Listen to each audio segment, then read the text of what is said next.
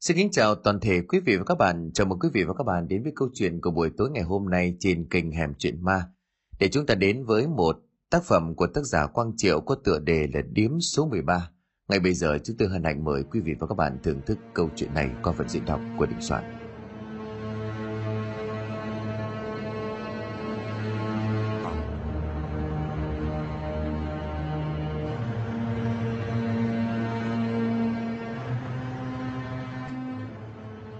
Con đường đi tả sông Hồng nhìn từ trên cao thì mặt đê chẳng khác gì một con rắn khổng lồ đang căng mình ra bảo vệ lấy dòng nước. Còn để đi qua địa bàn tỉnh Hưng Yên, được gọi là tỉnh lộ 377, bao quanh lấy dòng sông Hồng quanh năm nước lớn. Tính từ địa bàn tỉnh Hưng Yên thì bắt nguồn từ Bát Tràng, xuôi về đến hết thành phố. Con đê này cũng chính là con đê ngăn lũ, bảo vệ tính mạng và tài sản của những người dân sinh sống xung quanh ở bên trong. Ở bên trên mặt đê trải dài hàng trăm cây số, nếu tính riêng trên địa bàn của tỉnh này thì có rất nhiều điếm hộ đê hay còn gọi là điếm canh đê. Đây là những công trình phụ trợ quan trọng cho việc trông coi, bảo vệ đê điều trong mùa mưa lũ. Nơi tôi sinh ra và lớn lên thuộc địa phận của một huyện trong tỉnh Hưng Yên. Có lẽ do nơi này thuộc vùng trũng cho nên khoảng cách giữa các điếm hộ đê cũng khá gần. Dường như mỗi một xã giáp với chân đê sẽ có một cái điếm. Chẳng biết các địa phương khác như thế nào, nhưng mà địa bàn thuộc xã tôi ở thì có những bốn cái điếm hộ đê trải dài khoảng tầm 6-7 cây số. Nhưng mà có một điều lạ, có bốn cái điếm thì duy nhất một cái điếm được đánh số 13 nằm ở vị trí với khu vực của nhà tôi – Cách nhà tôi cũng chỉ khoảng vài trăm mét mà thôi. Ở ngay vị trí phía sau cái điếm hộ đê có một cái lô cốt từ thời chống thực dân Pháp vẫn còn tồn tại cho đến ngày nay. Theo dòng lịch sử từ năm 1947, Việt Minh chỉ có khả năng cầm cự, nhưng năm 49 đã chuyển qua thiết phòng ngự rồi phản công và những năm 50 năm mốt. Không còn sức lực và cũng không còn quân để giải ra trên các mặt trận, cho nên quân đội Pháp phải co cụm. Để chống lại sự tấn công của Việt Minh, quân đội Pháp đã xây dựng hệ thống lô cốt phòng thủ ở đồng bằng Bắc Bộ, gọi là phòng tuyến de Lachy, de Tassini. Đây chính là tên của viên tướng chỉ huy chiến trường Đông Dương giai đoạn này. Đây cũng là một câu chuyện có thật, xảy ra cũng đã khá lâu rồi, và cho đến bây giờ nó vẫn còn là điều ám ảnh cho những người dân hiền lành chất phác nơi đây, mỗi khi được ai đó vô tình nhắc lại. Mặc dù cái ác đã bị diệt trừ, nhưng mà nỗi đau thì vẫn còn mãi cho chính người thân, gia đình của những người trong cuộc. Thôn Đa Phước thuộc xã Chí Linh nằm ở bên trong đê, nhưng phía ngoài con đê là bãi bồi tự nhiên của sông Hồng. Đất ở đây là loại đất có pha cát, cho nên gọi là bãi. Vì đất đai màu mỡ chủ phú, cho nên nhân dân cũng được chính quyền chia đất canh tác nông nghiệp trồng hoa màu. Ở phía bên trong đê là đất thịt, có lẽ bị ngăn cách bởi con đê, cho nên đất cũng chẳng có bao nhiêu màu mỡ, người ta gọi là đồng. Nhà vợ chồng của Tuấn Nhung có bốn nhân khẩu, cũng được chia ra cho hơn ba xào đất để canh tác nông nghiệp. Chỉ có điều đất ở bãi bồi có hai mảnh gom lại thì được tầm hơn một xào. Diện tích cũng chẳng gần nhau lắm, cho nên cá là bất tiện cho việc chăm sóc. Hôm nay sau bữa cơm tối Nhung với bạn với chồng của mình là Tuấn hay là mình dồn điền đổi thửa gạ nhà hoa minh bên cạnh ruộng nhà mình đổi cho nhà nó anh ạ. À. mình dồn về một thửa cho tiện. Năm nay anh thử trồng giống cây khác xem. Anh thấy thế nào, có được không? Chúng ta không ở ngoài bãi nữa mà vào đồng. Chứ năm nào cũng bị chúng nó phá hoại như thế này, em chết mất. Tiếng của nhung nói bằng một giọng vô cùng bực mình. Đôi mắt vẫn còn đang đỏ ửng lên. Thở dài thườn thượt bởi canh tác hoa màu ở bãi ngoài. Chẳng hiểu sao mấy năm nay đều không có hiệu quả. Năm thì mất mùa, năm thì bị nạn chuột bọ sâu bệnh phá hoại, năm thì lại bị nạn trộm cắp mất sạch. Có lẽ bởi vì gần nhà xa bãi cho nên tình trạng trộm cắp hoa màu ở đây vẫn thường xuyên xảy ra. Mấy hôm qua thôi hai vợ chồng Nhung đã ra bãi thăm ruộng. Thế nào mà tất cả những cây chuối tiêu nằm đổ la liệt, cây nào cũng bị chặt đến ngang thân, buồng chuối cũng bị băm nát. Nhìn thấy cảnh tượng này, hai vợ chồng nhìn nhau mà chỉ biết ngậm ngùi, chị nhung xót như khóc là vỡ đê. bao nhiêu công sức chăm bón chờ đến ngày chuẩn bị thu hoạch. Thế nào mà, còn tuấn thì tức giận đến run người. Cả nhà trông chờ vào gần trăm buồng chuối tiêu bán tết. Ấy vậy mà kẻ nào đã nhẫn tâm ra tay phá sạch. Con mẹ nó hồ không gầm thì lại nghĩ rằng mình là chó còn chắc. Nhung liền bàn với chồng.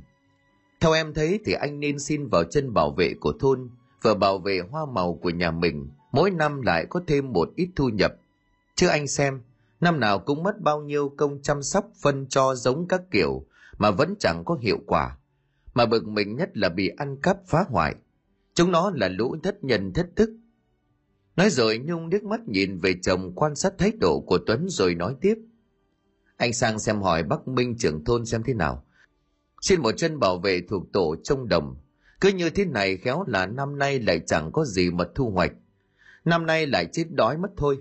Nhìn nhà ông quý ấy, người ta cũng làm dụng diện tích cũng bằng với nhà mình, mà chẳng hiểu sao lại liên tục trúng vụ, mà chẳng bao giờ bị mất cắp. Còn nhà của mình thì, chị nhung thở dài than thở, mà anh cũng bỏ cái tính làm người khác đi. Cái gì mà người ta không có, mình mình có thì mới có giá trị. Cứ làm như là anh đừng có một mình một ý như vậy.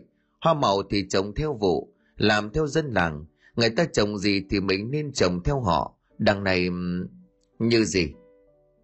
Tuấn thấy vợ của mình lên tiếng chỉ trích thì có vẻ không vui. Cho nên mắt long lên sòng sọc liềm vợ của mình.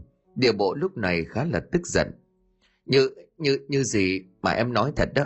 Mà cái kiểu làm việc đồng áng với cái tính cách của anh á, sao mà em thấy cứ con nhà lính tính nhà quan ấy? Tuấn đặng về thuốc lào cho vào nõ chuẩn bị châm lửa ra đóm định hút nghe thấy vợ nói vậy thì ngừng lại quắc mắt rồi hỏi. Cô nói vậy là ý là gì? Ý là gì hả? Nói là câu nữa ăn ngay cái điếu vào đầu bây giờ, câm mồm lại không? Nghe chồng nói như vậy thì nhung cũng bực mình rồi nói lớn. Thì anh cũng rõ ràng mà, này nghe thứ nhất là việc chè thuốc, em không phải là có ý cấm đoán, chỉ chết gì anh. Nhưng mà thực sự là nhà mình rất là khó khăn. Mới hôm qua cô liên bán trẻ ở xã bên đi đến đòi tiền nợ. Nói là năm hết tết đến rồi nhưng mà anh biết nhà mình bây giờ thì làm gì còn tiền? Bao nhiêu khoản phải lo cứ đến tối 30 là liên tục bị người ta đính đòi nợ. Nào là tiền phân do giống vốn, nào là tiền lợn gà cám bã. Nên em sợ nhà mình nhà mình khóc nấc lên vài tiếng, cô nhung liền nhìn chồng rồi tiếp tục hỏi. Mà anh trẻ thuốc gì mà ghi chịu huy nợ lắm vậy? Những hết mấy trăm ngàn, mà cuối năm rồi bao nhiêu thứ phải lo toan còn cái thì đến bộ quần áo sắm sửa cho chúng nó. Mấy năm nay cũng chưa mua nổi bộ quần áo mới, cho nó bằng bạn bằng bè. Anh nhìn các con như vậy, anh có thấy xấu hổ không? Con nhà người ta thì đứa nào cũng sáng sủa người người đằng này thì nhìn con nhà mình bê tha lê lết, làm ăn thì liên tục bị tiểu nhân phá hoại. Như thế này thì tôi phải sống làm sao? Trời đất ơi là trời! Tuấn là người có tính khí cực cằn thô lỗ lại khá là thủ đoạn hay nói đúng hơn là dạng người có thủ tất báo. Tâm địa cũng không phải là dạng lương thiện gì. Xưa nay cũng rất ít người dám dây vào gã, bởi vì tên này nổi tiếng là võ giỏi. Không hay cả khỉa cho nên cả thôn đa phước này chẳng ai muốn dây dưa. Đặc biệt là từ ngày tuấn đánh bại được hai bố con của nhà lão mạnh, có tiếng là võ giỏi, thì ở cái xã trí linh này ai nấy đều nhìn gã bằng ánh mắt khác. Tiếng của cô nhung khóc lóc nói khá là to, làm cho hai anh em con trai nhà vợ chồng của nhung giật mình. Thằng nghĩa là con đầu của cô năm nay hơn 10 tuổi, đang nằm ở giường tính ngủ. Thế vậy thì liền chạy vào gục vào ôm mẹ. Tay của nó xoa xoa mặt của mẹ ra chiều động viên. Còn thằng em trai thì hơn 5 tuổi, vẫn còn đang nằm ngủ say cho nên không biết gì. Tuấn không nói gì, chỉ nhìn chằm chằm nhung, ra điều không hài lòng ngập ngừng trong giây lát thì nhung nói tiếp. Thì em cũng biết rồi, nhà mình khách cứ nhiều, nhưng mà anh có biết vì sao mà tiền chè thuốc nó cũng tốn kém vậy không? Vì vì khách đông, với lại anh quan hệ rộng nó vậy. Người ta vẫn bảo là giàu vì bạn sang vì vợ. Em có như thế nào, anh có như thế nào, thì người ta mới đến nhà của mình chè thuốc chứ, đúng không nào? Biết vợ chuẩn bị ra chiều, chỉ chít nói nhiều, cho nên tuấn vừa cười vừa nói ra điều an ủi vợ chỉ có điều nhung lần này không như lần trước. Mặc chồng cười làm hòa nhưng nhung vẫn lên giọng nói. Anh biết đấy, về cái tính cách cả nể của anh, ai cũng tiếp, thì thì cứ như thế này làm sao nhà mình khấm khá lên được. Rồi từng tiếng thở dài thườn thượt nhìn ra ngoài nhà, căn nhà trống nguếch tàn tạ mà trong lòng buồn rười rượi. Năm hết tết đến đến nơi rồi, mà nhà mình thì chẳng có tiền. Anh còn nhớ việc đền bù chạy chữa cho lão mạnh đợt năm ngoái không? Nợ nần đầm đìa ra. Bây giờ gia đình nhà mình trông chừng vào mấy chục buồng chuối bán tết, kiếm đồng ra đồng vào. Vậy mà hôm qua ra bãi thăm, nhà mình bị ai đó phá sạch. Rõ là anh bảo anh quan hệ rộng. Anh thế này thế nọ, mà tại sao tại sao vậy anh tuấn? Vợ chồng mình có thù oán với ai đâu? Nghe đến đây thì tuấn bỗng nhiên giật mình. Thù oán? Điều này rất khó nói, mà tự nhiên lại nhắc tới bố con của lão mạnh làm gì? Lão chết rồi cơ mà nhưng mà sau đó thì lại gạt phát suy nghĩ này đi mình làm nông nghiệp thì phải chịu khổ Đằng này sáng ra anh dậy rõ sớm, chè cháo cho đến tận 8-9 giờ sáng mới vác cuốc ra đồng. Thử hỏi là xem anh ra đồng làm được có mấy tiếng thì mặt trời lại lên quá đỉnh đầu, có hiệu quả đâu. Cô nói ai không chịu khó hả? Tuấn liền gần giọng hỏi lại. Thế chồng của mình to tiếng cho nên Nhung vội vàng xua tay, bởi vì ngay cả bản thân của Nhung cũng không ít lần bị chồng mình tắt thẳng tay. Nếu để cho gã điên lên chẳng biết có thể xảy ra chuyện gì. Không, không phải là em bảo anh không chịu khó, mà cái kiểu cách làm việc của anh nó không hiệu quả. Anh thử nghĩ mà xem, đi ra đồng muộn thì toàn làm thông tầm đến quá trưa. Giờ đó giờ của người ta nghỉ ngơi, đằng này hai vợ chồng vẫn cứ lầm lũ như hai cái bóng ma ở cánh đồng vậy. Con cái thì chúng nó vẫn còn nhỏ, nhiều hôm về thì chúng nó lấm lem chẳng ai chăm sóc. Anh anh thử nghĩ lại mà xem, Nhung liền bật khóc thành tiếng có lẽ vì của đau con sót cho nên bao nhiêu u uẩn uất ức của mình lâu nay bây giờ lại nói ra để giải tỏa. Cô cũng cảm thấy mình sai lầm khi gả cho người chồng già hơn mình đến hơn chục tuổi là Tuấn, một kẻ cục xúc và thâm độc, sẵn sàng ra tay với bất kỳ kẻ nào nếu như người đó có ý đồ với gã. Lúc này ánh mắt của gã trúng sâu gương mặt đen sạm đang nhìn ra bên ngoài đường, chẳng biết đang suy nghĩ gì Thế vợ mình khóc dưng dứt Tuấn gương mặt cau có lại, bàn tay cầm cây điếu cày xiết mạnh, làm cho những mạch máu dưới nền da nổi lên từng tia gân xanh chẳng chịt.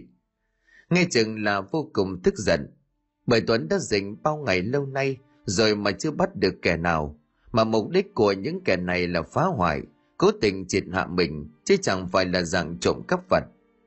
Nghi ngờ thì cũng nhiều cơ mà không có bằng chứng, cho nên Tuấn vẫn chẳng nói ra.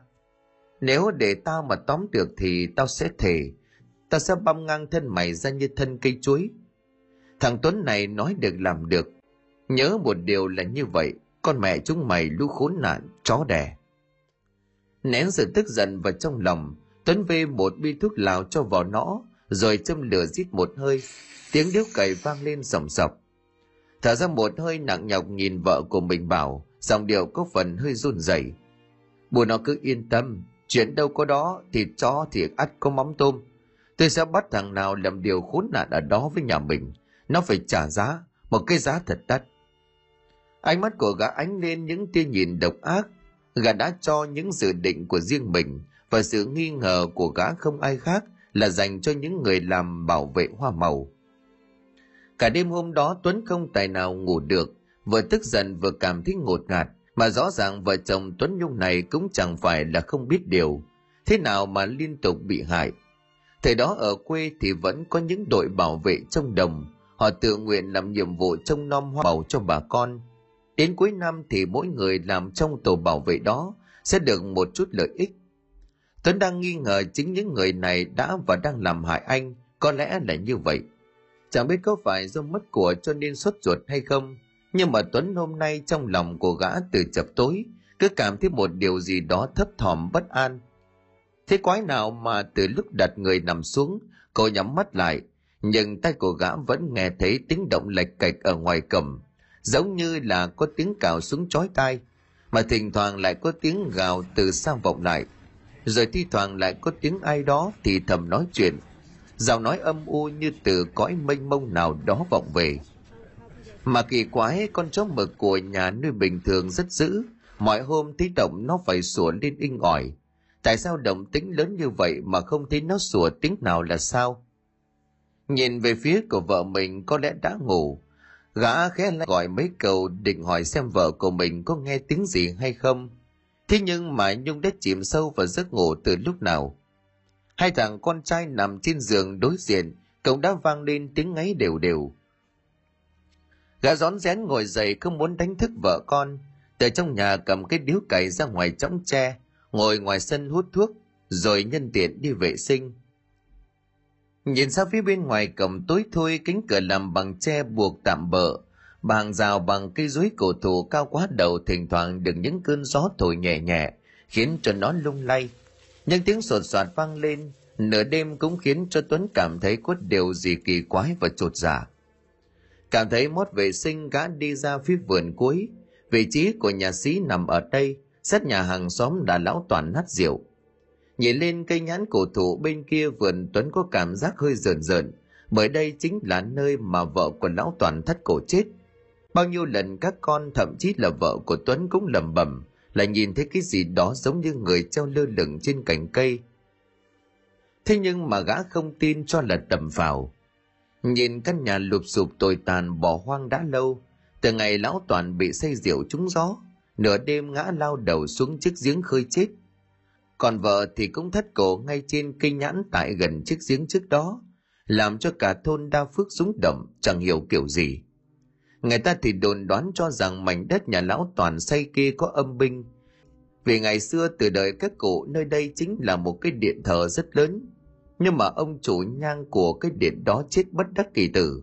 Cho nên là âm binh âm tướng của mảnh đất ấy bị thả ra. Không ai cai quản cho nên làm hại những người sinh sống trên mảnh đất này. Người thì lại nói rằng do lão toàn nát rượu, mỗi lần sinh xú về thường đánh đập vợ con, cho nên là bà Loan giận chồng, cho nên mới cổ chết. Nhưng mà dẫn nhất là kẻ nào đó thối mồm. Nói vợ chồng của lão toàn này chết nguyên nhân sâu xa là do gã làm. Thôi thì đủ mọi lời đồn đoán theo dệt, tam sao thất bản, khiến cho gã cảm thấy khó chịu. Cái mà mồm của thiên hạ gã chẳng thể làm được gì.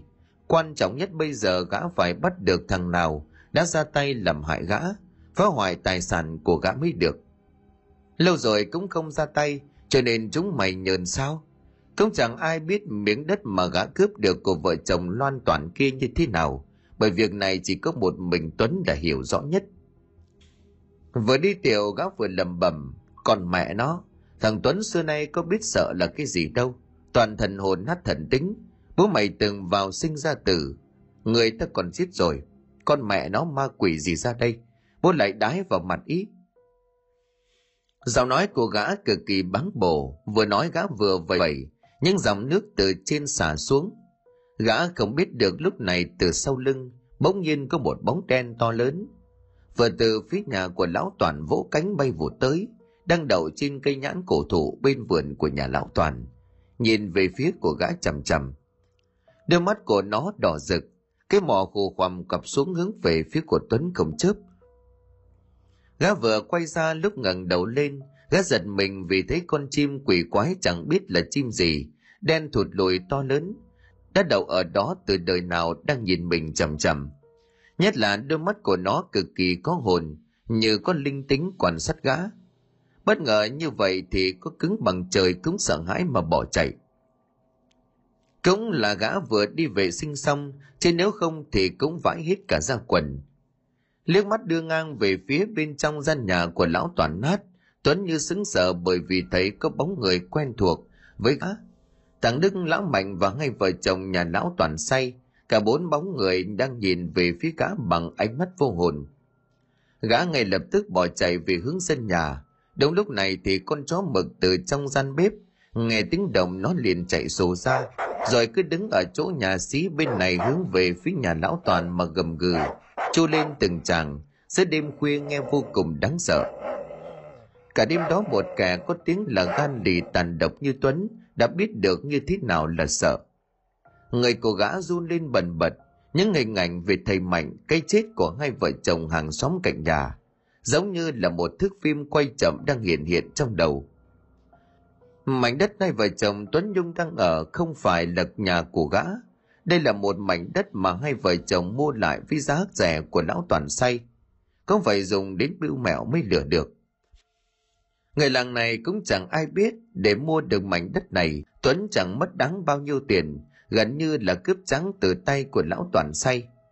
Mà với một người có số má như Tuấn thì việc này cả làng trên xóm dưới ai chả biết. Nhưng mà ai dám đụng vào một kẻ ngang ngược, có tính khí cục xúc và giỏi võ như gã. Thực lòng thì dân thôn đa phước này chẳng ai là muốn dây dưa vào gã, có chăng là đám thanh niên ngựa non háu đá mới lớn lên có hứng thú võ vẽ mà thôi. Từ ngày đánh cho hai bố con của lão mạnh thân bại danh liệt, cho nên uy danh của gã càng vang xa.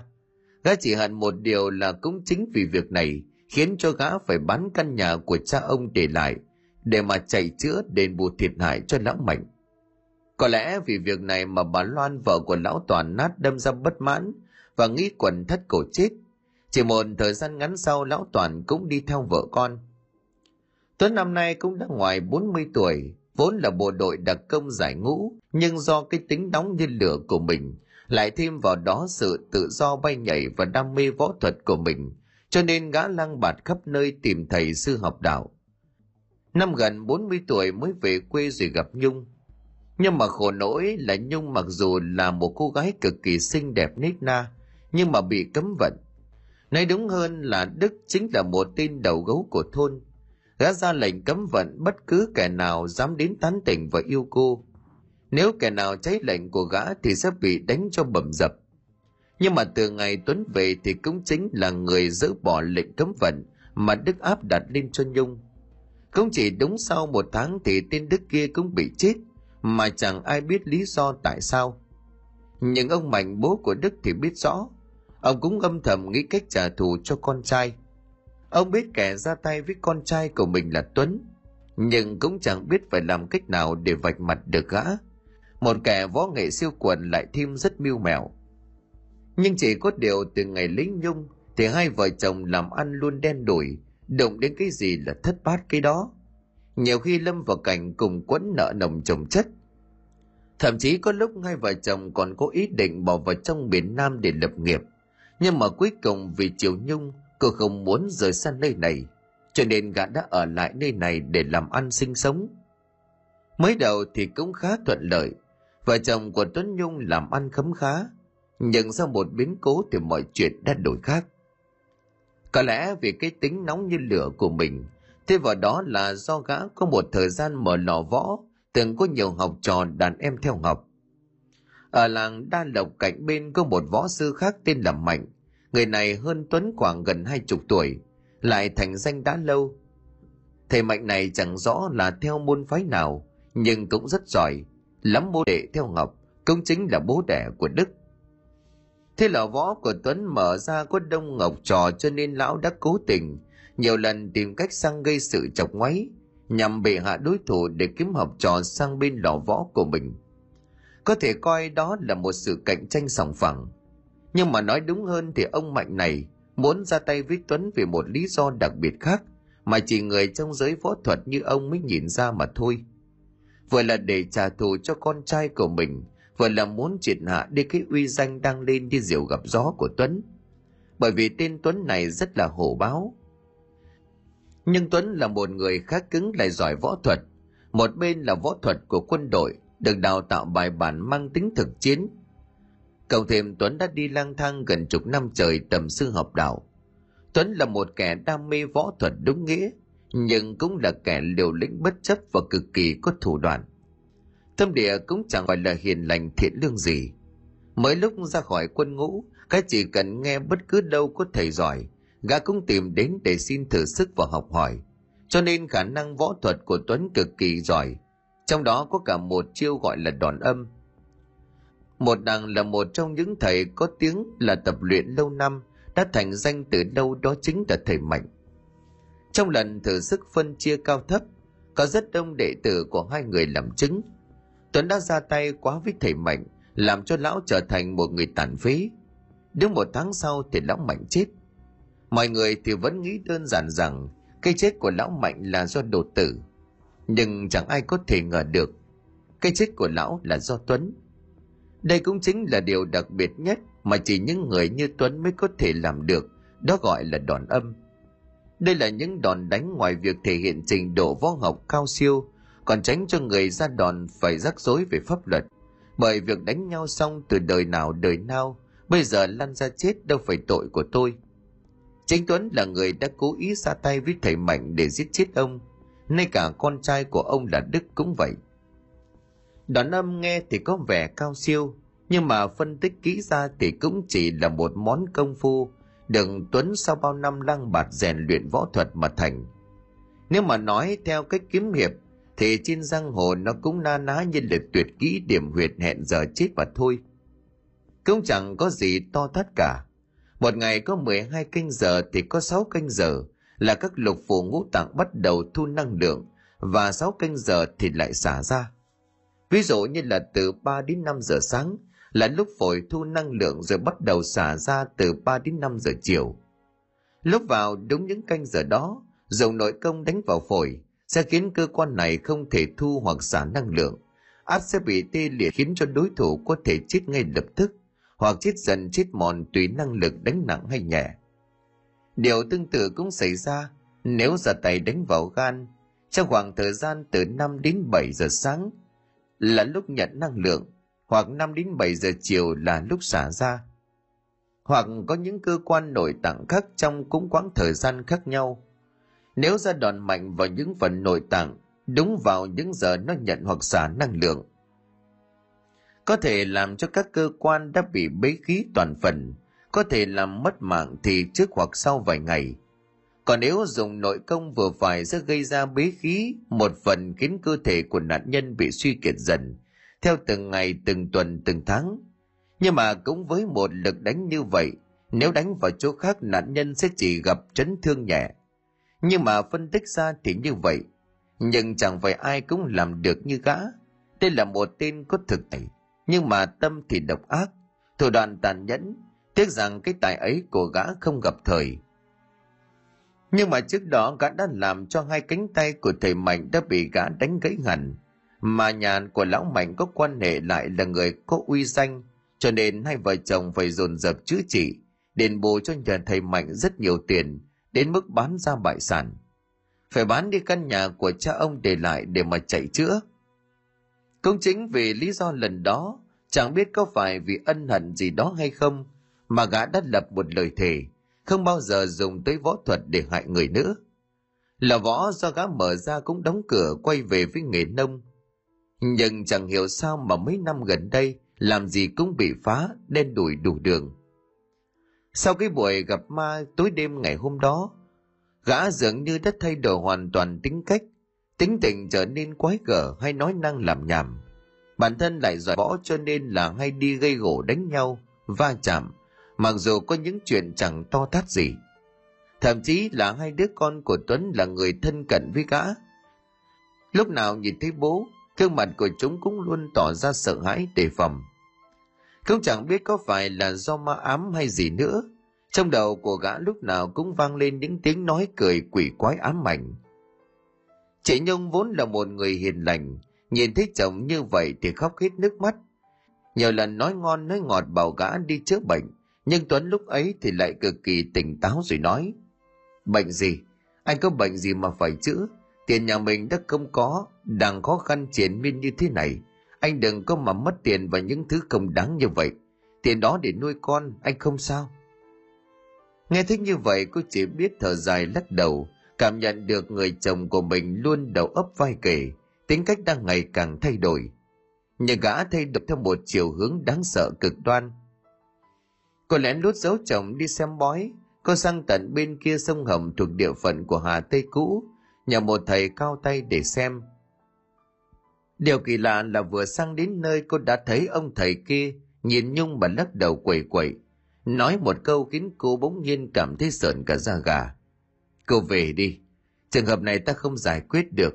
Sau lưng cô đang có một vong nam. Nói đoạn ông thầy chỉ tay về cổng ngõ rồi nói. Nó đang lấp ló ở ngoài cổng kia kìa. Nhưng mà ta cảm nhận được âm hồn này không hề mang ác ý gì với cô. Có vẻ như là nó đi theo bảo vệ cô thì đúng hơn nhưng cô hãy cẩn thận đấy. Nhưng nghe thầy nói buồn rùn cả chân tay, giọng của cô run rẩy hỏi thầy, thầy, thầy nói thật hay đùa con à? Ta nói đùa với cô sao? Hay cô không tin những lời ta nói? Ông thầy quắc mắt lên nhìn Nhung, gương mặt bảo ra bực bội. Gương mặt giá nua ánh mắt như đanh lại hỏi. Đoạn ông thầy này đi ra phía cổng ngõ nhà của mình, điều bộ như có vẻ là đang nói chuyện với ai đó. Nhung cố gắng lắng nghe, nhưng cô chẳng nghe thấy được gì. Thiết đầu bộ kỳ quái của thầy mà không hiểu gì cả, trong lòng ngạc nhiên vô cùng. Đoàn ông thầy này đi vào sau đó tiến lại phía Nhung, hai mắt của ông mở to nhìn chằm chằm vào cô, sau đó nói một câu. Có phải người chồng đang ở với cô hiện tại là sinh năm giáp ngọ 1954 không? Cô sinh năm bính ngọ 1965. Mảnh đất nhà cô hiện tại đang ở có phải là đất mua không? Cạnh đó có một chiếc giếng khơi và một cây gì đó cổ thụ rất lớn.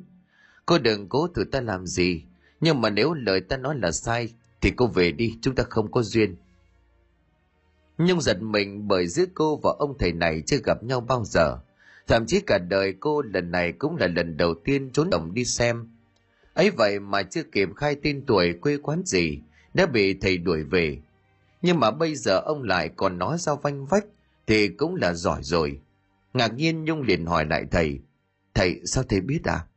Có cái gì mà ta không biết đâu. Vong chính là vong hồn của người đang đi theo cô nói với ta.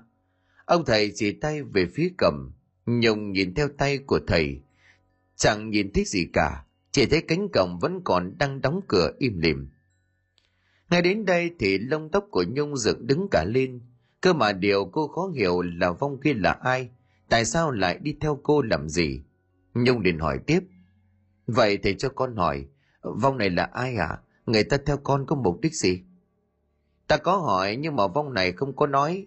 Nhưng mà ta thấy người này không có ác ý gì với nhà cô. Nhưng mà lúc nhắc đến người sinh năm 1954 giáp ngọ kia, thì điều bộ có vẻ như là hận thù. Ta cũng không rõ ràng, ta nghi ngờ giữa hai người này có vấn đề. Đoạn ông thầy nhìn Nhung một cái thật sâu muốn thấu tận tâm can của cô, sau đó nói bằng một giọng nghiêm trọng. Nói cho nhà cậu biết, đã đến cửa ta rồi thì phải hoàn toàn đặt lòng tin vào thầy, để có nghi ngờ hay là toan tính điều gì. Ta cũng chưa bao giờ gặp trường hợp nào như mang theo oán khí nặng nề như là vong nam đang đứng ở ngoài cổng kia. Ta cũng không phải là vì tiền bạc, việc này cô không phải lo. Đây chính là việc phước đức, cho nên ta cảm thấy đáng làm thì nên nói cho cô biết mà thôi. Ta không rõ sự việc như thế nào, nhưng mà nhà cô hãy cẩn thận, chồng cô sắp gặp họa lớn đấy. Người này đúng là con ngựa bất kham, tính nóng như lửa, thủ đoạn và rất có tài nhưng mà bao nhiêu năm nay vợ chồng cô cũng chẳng thể làm ăn khấm khá lên nổi. Biết vì sao không? Là họ, là họ phá đấy. Nghe ông thầy nói như vậy làm cho Nhung cảm thấy cực kỳ chính xác, giống như là người tận mắt chứng kiến tất cả. Mới đầu Nhung cũng không mấy tin tưởng, nhưng mà việc này quả thật rất khó lý giải. Nếu như thầy phán bừa thì làm sao có thể nói chính xác được tên tuổi, thậm chí là năm sinh của hai vợ chồng nhìn thấy rõ ràng chính xác đến không thể chính xác hơn. Điều này chỉ có cách lý giải chính xác là đúng như thầy nói. Có một vong hồn đi theo cô thật, và cũng chính vong hồn này nói cho thầy biết. Thoáng ngần ngừ trong giây lát Nhung liền hỏi thầy, bây giờ con phải làm gì à? Tiểu hàn này nhà con có sao không ạ? À? Khó nói lắm, tùy theo âm đức của nam mạng chồng cô nữa. Ta dù sao thì cũng chỉ là người trần mắt thịt, may mắn có cơ duyên thông linh, nhìn và nghe thấy họ sang tai vậy thôi. Chứ điều này nếu như nam mạng chồng cô đến đây trực tiếp thì mới may ra. Đoạn ông thầy nhìn Nhung một lần nữa, ánh mắt thâm thúy hướng về phía cổng ra vào rồi tiếp tục nói. Căn nhà của cô đang ở âm khí nặng và cực kỳ có nhiều sát khí. Phong nam ngoài kia ta đã nhìn không rõ mặt. Nhưng mà ta thấy nó mang theo thù hận lớn lắm. Nếu như nhà chị thành tâm thì mang chồng đến gặp tôi, tôi giải oan cho. Oan có đầu nợ có chủ cô không liên quan. Về đi. Mà chồng của cô sắp tới sẽ dính đến một việc tày trời. Ta cảnh báo cho cô biết, nếu như cô thương yêu chồng của mình thực sự, thì hãy bảo chồng của cô đến đây gặp ta. Ta sẽ lập đàn làm lễ hóa giải. Mà nói với chồng của cô nếu có đến thì cũng phải mang theo tâm thiện. Chứ đừng có ý định chống đối hay là này khác, cẩn thận đấy. Nhung hoang mang tột độ, đây là lần đầu tiên cô nghe thấy một người hoàn toàn xa lạ, chưa gặp mặt bao giờ. nói với mình bằng một giọng điệu như vậy điều kỳ lạ là ông thầy này như là bị soi rõ thấy nhà cô giống như là tận mắt chứng kiến tường tận mọi việc từ trước đến nay của gia đình mình vậy điều này cũng là quá sức tưởng tượng đối với một người phụ nữ trần chất như nhung. Lúc trở về nhà, cô mang theo điều này ra nói với tuấn. Chỉ có điều một gã cứng đầu như tuấn xưa nay làm việc gì cũng đều tin vào khả năng của mình. Bây giờ tại sao lại có thể tin vào mấy lời mị hoặc của mấy ông thầy bói dởm cho nên gã gắt lên với vợ. Em đừng tin vào mấy lời lẽ của mấy ông thầy bói. Xem bói ra ma quét nhà ra rác mà anh cấm chỉ tuyệt đối em đừng có mà giấu giếm anh đi làm những cái việc dở hơi đó. Vừa mất tiền lại vừa thêm lo lắng vào người. Có chết này cũng không bao giờ tin vào lời của mấy lão già ấy, đừng có nhiều lời vô ích. Nhìn thấy chồng của mình vẻ mặt hầm hầm, tức giận, làm cho nhung không dám cãi lại một câu. Bởi cô hiểu rõ tính của chồng mình cầu sức và cực kỳ bảo thủ, cho nên mọi việc trong nhà nhung chỉ dám khuyên can nếu khuyên can không được thì lén lút mà làm. Chứ không bao giờ dám tự quyết định. Nhưng mà hôm thích tuấn bảo gặp ma ở góc vườn chỗ nhà vệ sinh, lại nghe những lời của ông thầy bói kỳ lạ, thì với nhung tâm trạng dường như lúc nào cũng cảm thấy có điều gì đó bất an.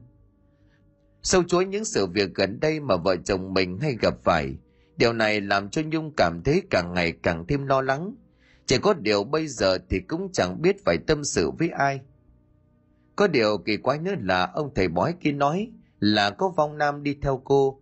Vậy vong nam đó là ai? Tại sao lại đi theo mình? Đây cũng là điều mà nhung đã từng nghĩ đến nát óc cũng chẳng ra.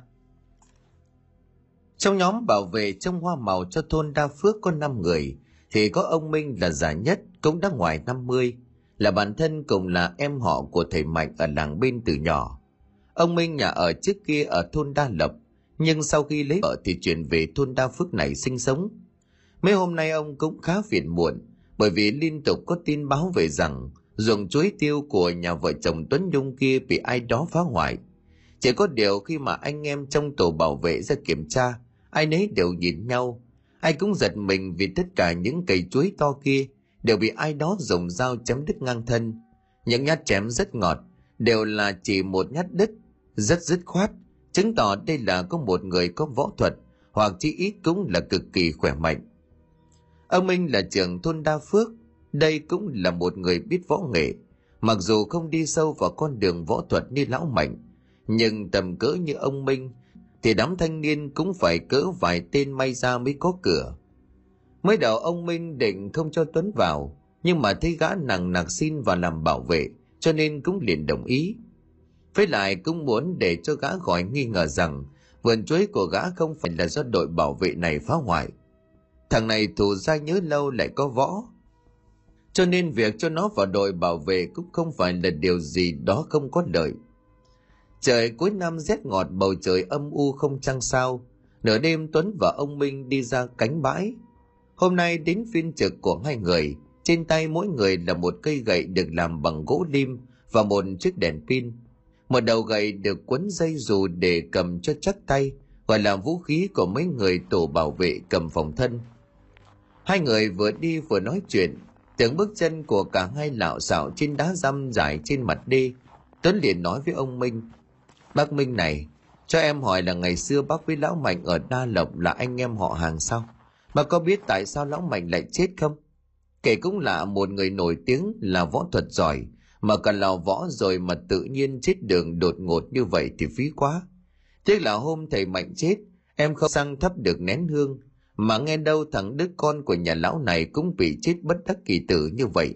Điều này cũng quá lạ lùng đi. Trong lời nói của gã có vẻ như là quan tâm thật lòng, nhưng mà chẳng ai biết được chính gã là người cố ý ra tay với bố con của thầy Mạnh.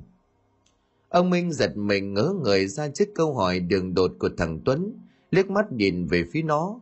Trong lòng của ông cũng rõ ràng, tên này chẳng phải là tốt đẹp gì cả, nhưng không dám nói ra cho nên đồng mình khẽ thở dài rồi bảo việc hai bố con của lão mạnh vì sao mà chết? Anh không rõ chỉ là từ ngày chú va chạm với lão mạnh thì thấy sức khỏe của lão yếu đi lắm. Nhiều hôm tôi đến chơi mà cứ thấy lão quặt quẹo thở hồng hộc. Như là sự nhớ ra điều gì ông Minh nhìn Tuấn, rồi tỏ ra khó hiểu và hơi tò mò. Anh hỏi thật chú, việc chú với thằng Đức và cô Nhung thì lần này ai cũng biết, cơ mà còn ra tay với cả lão Mạnh thì cũng hơi quá, có thù oán gì không? Trong đầu của ông Minh lúc này thì đã có điều nghi ngờ, chính là Tuấn là hung thủ, bởi vì sau lần giữa lão Mạnh và Tuấn giao lưu tranh tài cao thấp, thì ngoài việc hai tay của lão Mạnh bị gãy ra, mấy lần sang nhà thăm thì ông Minh đều nghe thấy lão Mạnh bảo với ông Minh, tôi sắp chết rồi, thằng Tuấn nó quá nguy hiểm, nếu không vì muốn báo thù cho thằng Đức thì ông cũng chẳng muốn dây dưa, nhưng mày hiện tại thì muộn rồi, Chính thằng Đức là do thằng Tuấn nó giết. Cũng dặn dò ông tránh xa thằng Tuấn ra. Tuấn liền lắc đầu rồi nói. Bác nói thế là ý nào? giữa em với lão ta mặc dù có chút va chạm, em chỉ là vô tình làm gãy tay của lão.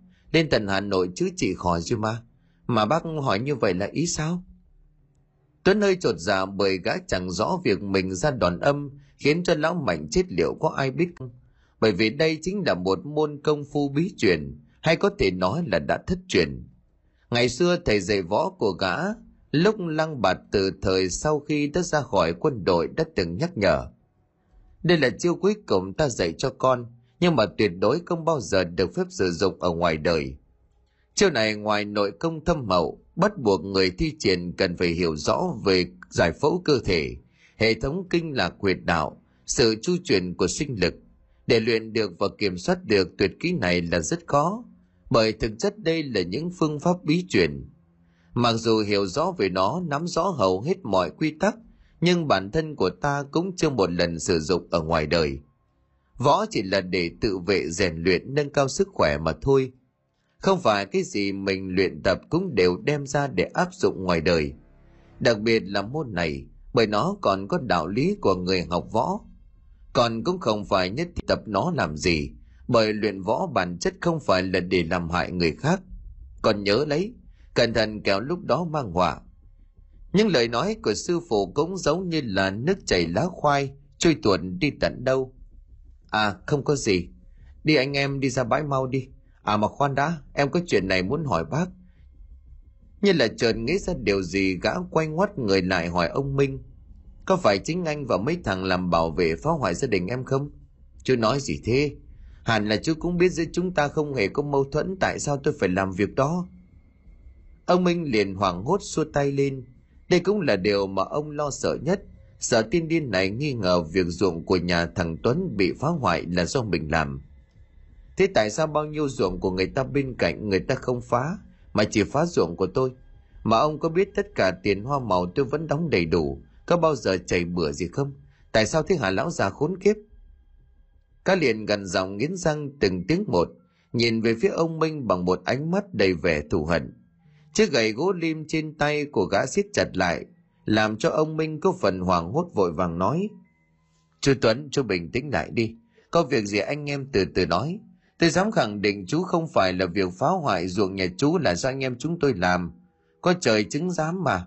Tôi nói sai thì tôi sẽ không nhìn mặt các con của tôi. Thật chứ?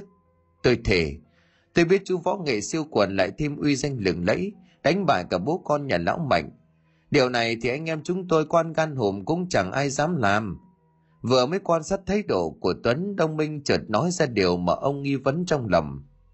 Có lẽ chính câu nói này làm cho Tuấn thái độ bắt đầu trở nên khó hiểu. Có điều này tôi cũng không biết con nên nói với chú nữa không. Điều gì?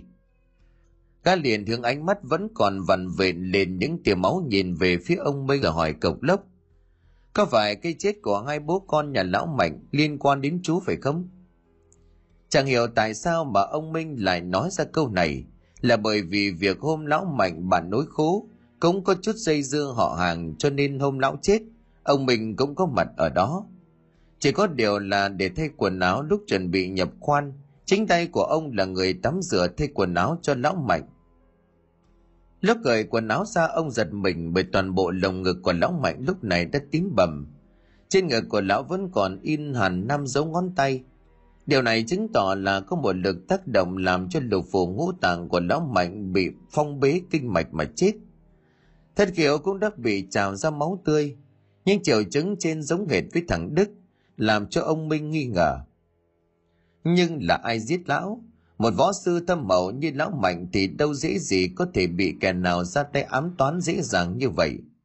Nào đây chính là đà huyệt, thương địch công hay là điểm huyệt hẹn giờ tử mà ông từng nghe nói sao? Như vậy thật thì thằng Tuấn này quá đáng sợ rồi.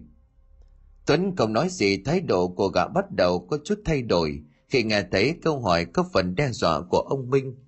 Nếu như lão phát hiện ra rồi thì... Lúc đi ngang qua mặt đê, đúng cái điếm hộ đê số 13, bỗng nhiên một cơn gió từ đâu thổi tới thật mạnh. Những ngọn tre được trồng xếp bờ đê rung lắc thật mạnh, có cảm giác như ai đó đang dùng sức vít ngọn tre, bè cong xuống vậy, làm cho Tuấn giật mình. Tự nhiên lông tóc trên người của gã dựng đứng, ngước mắt nhìn lên ngọn tre gã ngay mắt như là muốn đổi con ngươi ra ngoài. Bởi vì nhận ra được một thứ quen quen, mấy hôm trước đã nhìn thấy. Đó chính là con chim màu đen, có một đôi mắt mang đầy sát khí nhìn mình chằm chằm. Đúng lúc này thì gã cảm nhận được từ phía sau lưng của mình có một tiếng xé gió vang lên, rồi một cú vụt thật mạnh vào lưng Tuấn, làm cho gã hoảng hốt né tránh nhưng không kịp. Mặc dù là võ công thâm mậu nhưng mà ở khoảng cách khá gần, người ra đòn cũng là một người biết nghệ, cho nên Tuấn không thể né kịp. Bị một đòn bất ngờ giáng mạnh, hết tầm tay của ông Minh táng thẳng vào lưng, làm cho gã ngã quỵ xuống. Nếu là người bình thường không qua luyện tập, thì chắc chắn với đòn vừa rồi, kẻ lãnh đòn sẽ phải nằm im, thậm chí là vong mạng. Nhưng mà người này là Tuấn, một cao thủ võ thuật cho nên gã kịp thời áp sát vào người của ông Minh, làm cho lực đánh cũng giảm đi rất nhiều, nhưng cũng khiến toàn thân của gã đau ê ẩm. Có tiếng nói vang lên, giọng nói như từ cõi âm u nào vọng về vang lên trong đầu của gã. Sao mày ác vậy Hà Tuấn? Sao mày dám giết người? Quả báo sẽ đến sớm thôi. Bàn tay ai nắm được cả ngày, cái kim trong bọc lâu ngày cũng lòi xa, quần sát nhân đền mạng đi. Trong đôi mắt của ông Minh lúc này dường như dại đi, gương mặt cũng trở nên nanh ác, không giống với ông hàng ngày. Chẳng biết có phải vì việc này Tuấn có liên quan đến cái chết của hai bố con lão Mạnh, khiến cho ông mình trở nên như vậy. Hoặc là vì một lý do nào khác chẳng hạn. Ông Mạnh đang mượn xác của ông Minh. Tuấn giật lùi lại ngay, trên tay của gã siết chặt đoạn gỗ lim, ánh mắt cũng đanh lại. Tuy là kinh hoàng thật nhưng dính đòn vừa rồi, kích thích bản năng chiến đấu của gã. Ông, ông là ai? Nhưng lúc này ông Minh không trả lời gương mặt lúc này vô cùng nanh ác. Nhìn về phía của Tuấn đe dọa, ngay lập tức tiến lên áp sát gã. Tuấn cũng chẳng phải rằng vừa gã nhảy khẽ giật lùi lại về cái điếm hộ đê. Rồi sau đó thì soạt một chân về phía sau, tay cầm chắc đoạn gỗ tim kia thủ thế. Sau đó là liên tiếp những tiếng chàn chát do hai thành vũ khí của hai người va chạm phát ra. Chẳng một ai biết được rằng trên ngọn tre đối diện có một con chim màu đen rất lớn. Đôi mắt đỏ màu như máu đang nhìn chằm chằm về phía này. Một cú vụt như là trời giáng vào cánh tay trái của Tuấn, nhưng mà người kia cũng dính một đòn thật mạnh vào mạn sườn, sau đó thì đổ gục xuống. Chỉ chờ có như vậy, Tuấn như một con thú hoang say mồi liền lao lên, chiếc gậy gỗ lim trên tay liên tiếp nã những đòn vô cùng mạnh mẽ xuống người này. Đúng lúc này thì một tiếng chim kêu vang lên lạnh lót, chẳng rõ là loài gì nghe như là cú lợn, khiến cho Tuấn giật mình xứng người lại. Tiếng nói đầy đau đớn uất nghẹn của ông Minh vang lên. Được lắm thằng chó chết, mày đã giết hại cả nhà ông Mạnh, bây giờ có bản lĩnh thì giết nốt tao đi. Phải đúng là cái ruộng nhà mày tao phá đấy, mà chính ông Mạnh hiện hồn về bảo tao phá. Tao có làm mà tao cũng quay về bắt mày phải trả nợ quần chó đẻ khốn nạn, độc ác như mày quả báo đến sớm mà thôi. Ông Minh không phải là đối thủ của Tuấn, bản thân tuy là người luyện võ, nhưng mà so với ông Mạnh còn lâu mới bằng. Mà cũng bị gã làm cho chết, thì làm sao có thể so bì được với Tuấn, một tên võ nghệ cao cường được chứ? Gã lại còn trẻ khỏe hơn, mà toàn ra những đòn hiểm nếu không phải ông cũng là người có chút nghệ phòng thân, thì e rằng đã chết từ lâu. Tuấn giật mình nhưng ánh mắt của gã lúc này dường như đang hoảng loạn. Từng tiêu máu vặn lên giống như một kẻ mất ngủ lâu ngày ánh mắt nhìn về phía ông minh mang theo vẻ thù hận quát lớn. Thằng già, ta làm gì? Ta làm gì mày ám ta hoài vậy? Ông minh nhìn tuấn đang tiến lại phía của mình bằng một vẻ mặt cực kỳ hoảng hốt. Lùi lại lúc này, những vết thương trên cơ thể đau đớn kinh hoàng làm cho ông muốn ngất đi bút lên tận óc. Có lẽ xương sườn của ông đã bị gãy, nhưng mà bản năng của ông vẫn cố lít từng bước lùi về phía căn nhà hộ đê nhưng dường như tuấn chẳng nghe thấy ông minh nói gì cả. Trước mắt của gã là vài nhân ảnh khác. Lúc thì lão mạnh, thằng đức, khi thì là lão toàn say, khi thì là bà loan, vợ của lão toàn. Những hình ảnh kỳ quái trước mặt của gã liên tục biến ảo, làm cho gã sợ hãi. Nhưng với bản tính côn đồ liều lĩnh của mình, gã lầm bầm bố mày sợ rồi, thì để cho bố mày sợ. Một khi tao đã không sợ thì mày có là ai cũng phải chết nhìn chiếc gậy bằng gỗ lim gã đang kéo lê dưới mặt đường từ từ tiến lại phía này. Ông minh cảm giác được nguy hiểm đang cận kề. Nhưng bây giờ cũng chẳng làm thế nào được. Chỉ biết dương đôi mắt trắng dã nhìn gã. Gương mặt của ông minh nhìn chằm chằm vào tên này. Bộ dáng như là muốn khắc sâu hình ảnh của gã lại. Ông minh đau đến mức muốn ngất đi. Có lẽ do vết thương quá đau đớn, cho nên những tiếng rên rỉ phát ra trên miệng của ông cực kỳ yếu ớt và đứt quãng thằng già, mày lại còn thách tao sao? Muốn chết tao cho mày chết. Phải, chính bố con thằng đức là tao giết đấy, có sao không? Nói, còn ai khác cùng mày phá hoại nữa không? Nhưng đáp lại, chỉ thấy ông minh đang ngồi dựa lưng vào cây điếm hộ đê, mắt trần trừng lên nhìn gã. Trong đôi mắt hiện lên vẻ giễu cợt, điều này trái với suy nghĩ của gã. Mẹ thằng già cốt nạn, tao đã thề là phải bắt thằng nào phá hoại ruộng của gia đình tao phải trả giá đắt mày phải chết. Xét lời thì gã hạ cây gậy xuống vụt mạnh chẳng những mà tuấn không cảm thấy thương xót. Gã giơ cây gậy gỗ lim lên, rồi bằng một động tác thật nhanh dứt khoát gọn lẹ. Chiếc gậy gỗ lim bình tính sát thương cũng đã vô cùng lớn. Nhưng mà trên tay của một võ sư như tuấn thì chẳng khác gì một thứ vũ khí chết người. Một tiếng kêu khổ khốc vang lên máu từ đầu của ông minh chảy ra suối xả bắn cả lên bức tường ông đang dựa sau lưng, rồi từ từ ông gục xuống thất thở. Nhưng hai mắt vẫn hướng về phía tuấn nhìn chằm chặp trợn trừng. Trên mặt đê từng cơn gió lạnh lùng thổi qua, bầu trời vốn âm u nhưng lúc này bỗng nhiên vang lên những tiếng ù ù. Một ánh chớp lóe lên phản chiếu gương mặt gian ác của kẻ sát nhân.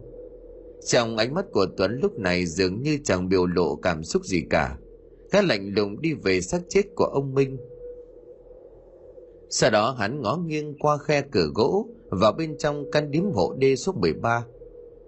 Bên trong chẳng có chứa đồ đạc gì cả, chỉ là một khoảng không gian tối om. Chiếc đèn pin trên tay của gã bật lên, ánh sáng lấp lóe soi rọi xung quanh sau đó thì gã tắt đèn.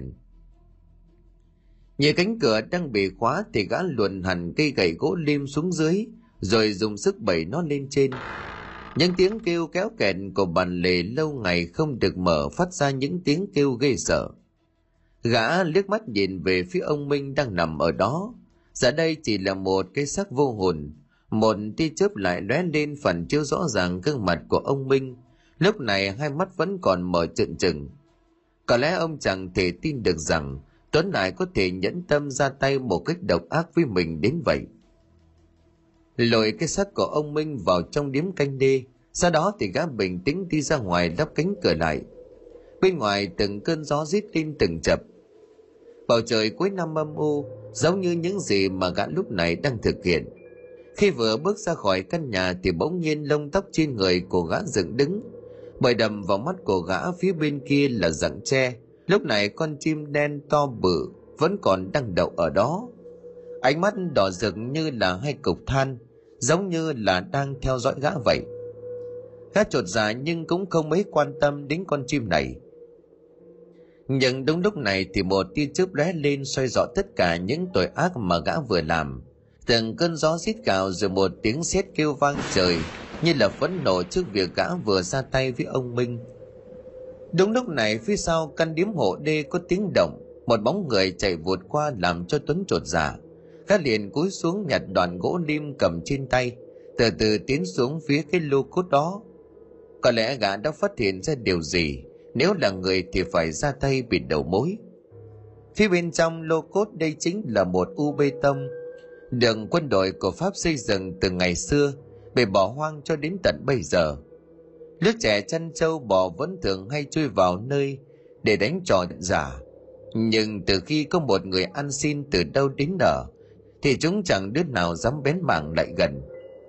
Ở bên trong lô cốt tối om như mực, có một thân hình gầy ốm nhom đang nép mình vào một góc, hé đôi mắt sợ hãi nhìn ra bên ngoài. Người này từ đầu đến cuối chứng kiến được toàn bộ sự việc. Đây chính là một người vô gia cư chẳng biết là người ở đâu về đây. Tên sát nhân nhảy lên nóc lô cốt, sỏi đèn pin vào bên trong qua lỗ châu mai. Nhưng mà khi sỏi đèn vào thì chẳng thấy gì cả chỉ thấy bên trong có mấy cái ổ rơm được bện vào thành từng bện. Ra đi nhanh lên, không ra là tao hun khói mày đấy. Nhưng mà bên trong chẳng có ai đáp lời, không gian im đìm chỉ thấy tiếng gió rít gào thi lương. Tao đếm từ một đến ba, mày không ra đừng trách. Một, hai, ba. Vẫn không có ai xuất hiện. Tên sát nhân quay đầu nhìn về cái điếm ban nãy sắc của ông minh căn đẩy ra một ý định kéo vòng ngược lại phía căn điếm hộ đê, dùng sức đẩy cánh cửa ra một lần nữa. Sau đó thì gã lôi xác của ông Minh ra rồi đạp gãy cánh cửa bên trong lô cốt kia. Sau đó gã vứt xác của ông Minh vào trong đó. Những mảnh gỗ, lá tre và những thứ có thể cháy được, gã cũng đem vun lại thành một đống. Hướng đôi mắt ác độc nhìn vào bên trong lô cốt, gã liền nhếch mép sau đó thì lấy chiếc bật lửa châm lửa đốt vào mấy ổ rơm sau đó một xíu thì ngọn lửa bùng cháy. Gã nhìn vào bên trong miệng lầm bầm những tiếng ác độc, giọng nói giàn ác. Ta nói mày ra đi, mày không ra vậy đừng có trách. Bên trong lô cốt lúc này tiếng riêng gì đau đớn, chỉ một lát sau thì im bặt. Kẻ sát nhân thì đứng trên mặt đê quay lại chỗ điếm, rồi dùng cắt lau sạch những vết máu nhằm xóa đi dấu vết. Khác không biết được rằng lúc này ở phía trên nóc của cái điếm hộ đê đang có bố nhân ảnh đang nhìn mình chằm chằm. Trên gương mặt của ai nấy cũng đều mang theo vẻ căm hờn tột độ. Còn đi sát nhân về nhà ngủ coi như không có chuyện gì xảy ra. Ông minh bị mất tích, người nhà đổ xô đi tìm kiếm, nhưng phải đến mấy hôm sau, đám trẻ chân châu bò mới phát hiện ra được ở trong lô cốt lúc này có người chết. Mùi từ khí phát ra nồng nặc, làm cho ai nấy đều kinh hoàng.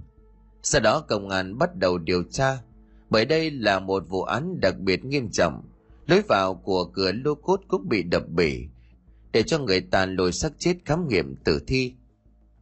Những tiếng xì xào bàn luận lại vang lên. Sao ông minh trưởng thôn lại chết ở trong đó? Tại sao lại chết cháy được nhỉ? Chỗ này là chỗ của người ăn xin mọi hôm vẫn nằm ở đây cơ mà.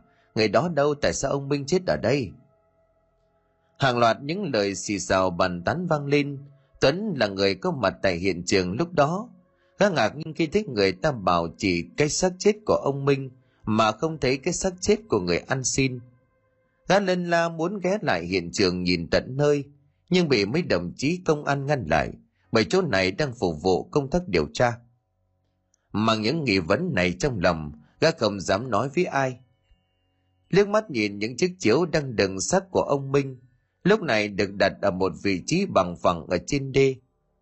Gã nhờ chết đứng khi mà nhìn thấy gương mặt cháy thui nhăm nhở của ông Minh, nhìn vô cùng đáng sợ.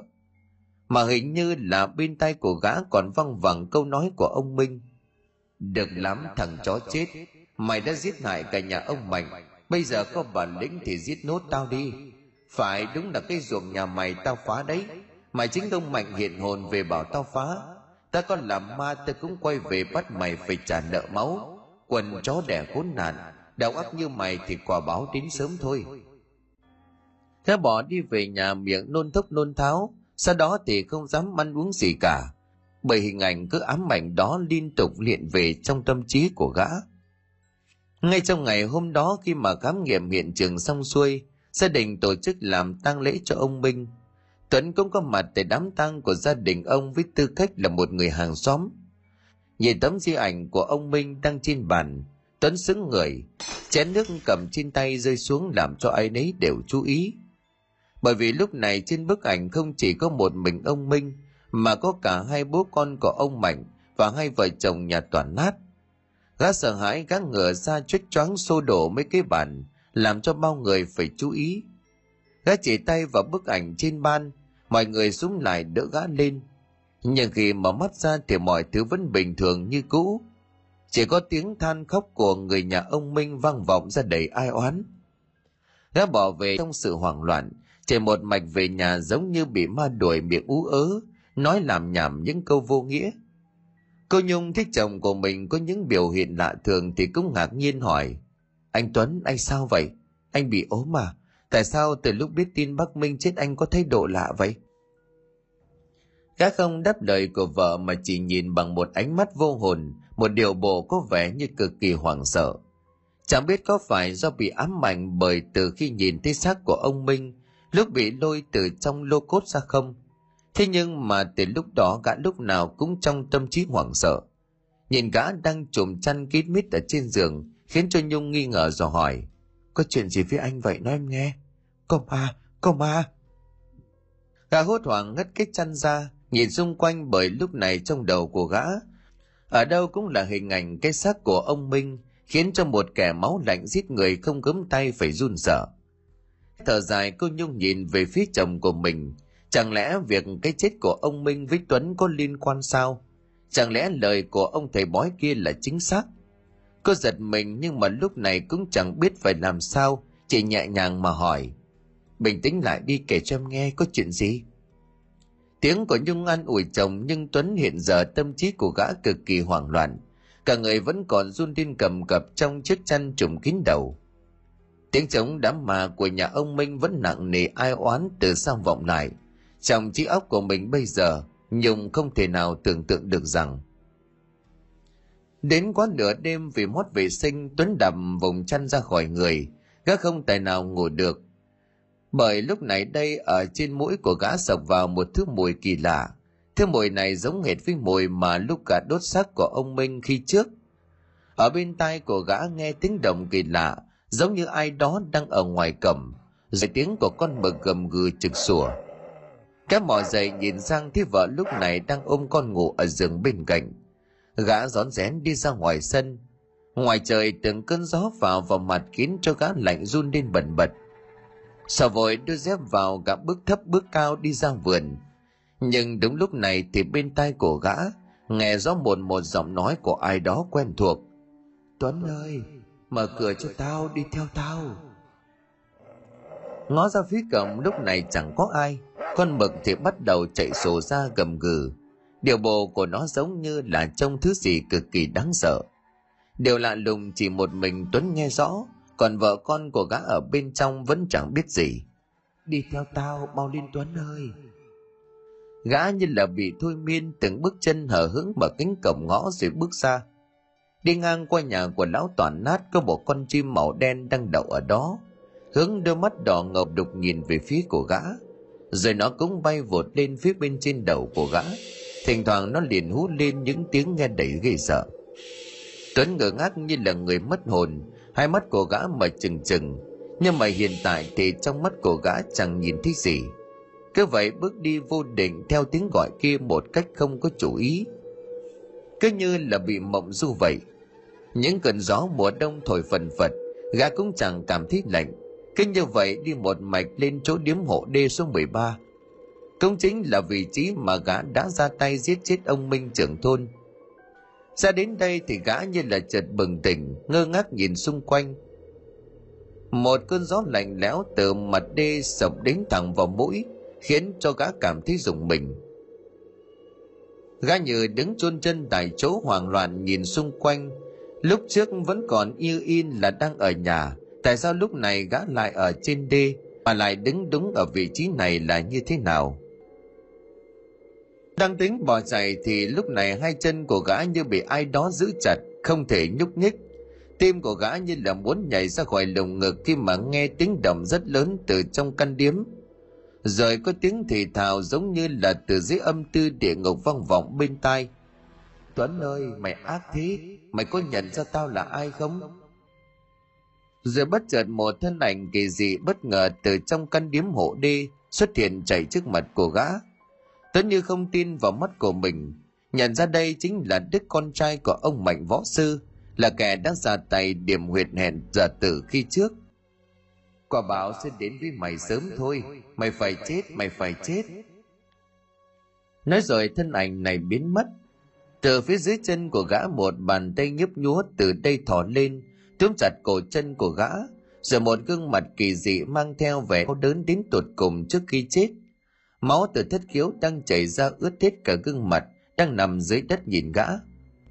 Nhìn kỹ thì đây chính là lão mạnh, là võ sư ở làng bên đang nhìn gã bằng một đôi mắt đỏ rực. Võ nghệ giỏi lắm, cao siêu lắm, mày coi mạng người như cỏ rác. Hôm nay là ngày chết của mày. Nói rồi bóng ma này chợt biến mất, làm cho tên này sợ muốn xón ra quần. Gã quỳ sụp xuống mà nói lắp bắp. Tha cho tôi tôi biết tôi sai rồi tha? Khi vợ chồng ta cầu xin mày mày có tha không? Giọng nói lè nhẹ của một người say mang theo vẻ âm mưu kỳ quái làm cho gã giật mình. Lúc ngẩng đầu lên phía trước mặt của gã chính là lão toàn nát, một gương mặt nhợt nhạt trắng hiếu giống như là bị ngâm dưới nước lâu ngày. Nhìn về phía của gã không biểu lộ cảm xúc gì. Lão toàn là lão sao? Vì mày mày ép cả hai vợ chồng tao chết. Mày chết đi. Nó dứt lời thì chai rượu trên tay của lão đập thẳng vào đầu của gã. Một dòng máu từ trên đầu chảy xuống thấm ướt cả gương mặt. Gã vùng đứng lên bỏ chạy, nhưng lúc này thì vấp phải một sự dây thừng, khiến cho cả người ngã lăn lộn nhào xuống sườn đi. cả người đập vào cái lô cốt đầu điếng. Đang nghi ẩm thì từ bên trong lô cốt có tiếng người nói vọng ra. Giọng nói này quen thuộc đến mức gã nhận ra là ai. Tuấn, anh minh đây mày ra tay hay lắm, đền mạng đi. Bất ngờ một bàn tay dài ngoãng từ bên trong lô cốt kia thò ra, kéo thật mạnh, làm cho gã giống như là một con rối bị lôi tuột vào cái lô cốt đó. Một ngọn lửa bùng lên làm cho gã hoảng sợ. Bao nhiêu tội ác của gã lúc này như một thước phim quay chậm, đang hiện lên bốn bức tường của cái lô cốt. Gã không chịu tin nổi vào mắt của mình, rồi lao thẳng đầu vào bức tường một cái thật mạnh đầu của gã nứt toác rồi vỡ ra chết ngay ở trong cái lô cốt đó. Hôm sau, người dân làng đa phước ai nấy đều bàng hoàng khi nghe tin tuấn võ sư chẳng hiểu sao lại chết trong cái lô cốt ngày sau cái điếm hộ đi số 13 một cách khó hiểu. Khi mà lôi gã lên thì cái xác của gã đã trương phình, giống như là đã phân hủy từ lâu. Nhưng mà về mặt của gã cực kỳ bàng hoàng sợ hãi, giống như là trước khi chết đã gặp phải chuyện gì khi cướm vậy cô nhung cũng chẳng hiểu điều gì đang diễn ra với chồng của mình. Sau khi làm lễ cúng tuần cho chồng xong, lại sang bên nhà ông thầy kia bên sông. Lần này thì nhìn thấy cô ông nói, oan có đầu nợ có chủ, có lẽ nghiệp báo của chồng cô cũng đã trả rồi đúng không? Vòng nằm kia cũng không còn về theo cô nữa. Ta nghĩ rằng chính vong kia muốn quay về tìm chồng cô trả thù. Ác giả ác báo vậy thôi. Đáy biển tuy sâu nhưng mà đời đo được lòng người tuy nông nhưng mà ai thấu bao giờ hãy cứ sống tốt đi, phận số sẽ khắc an bài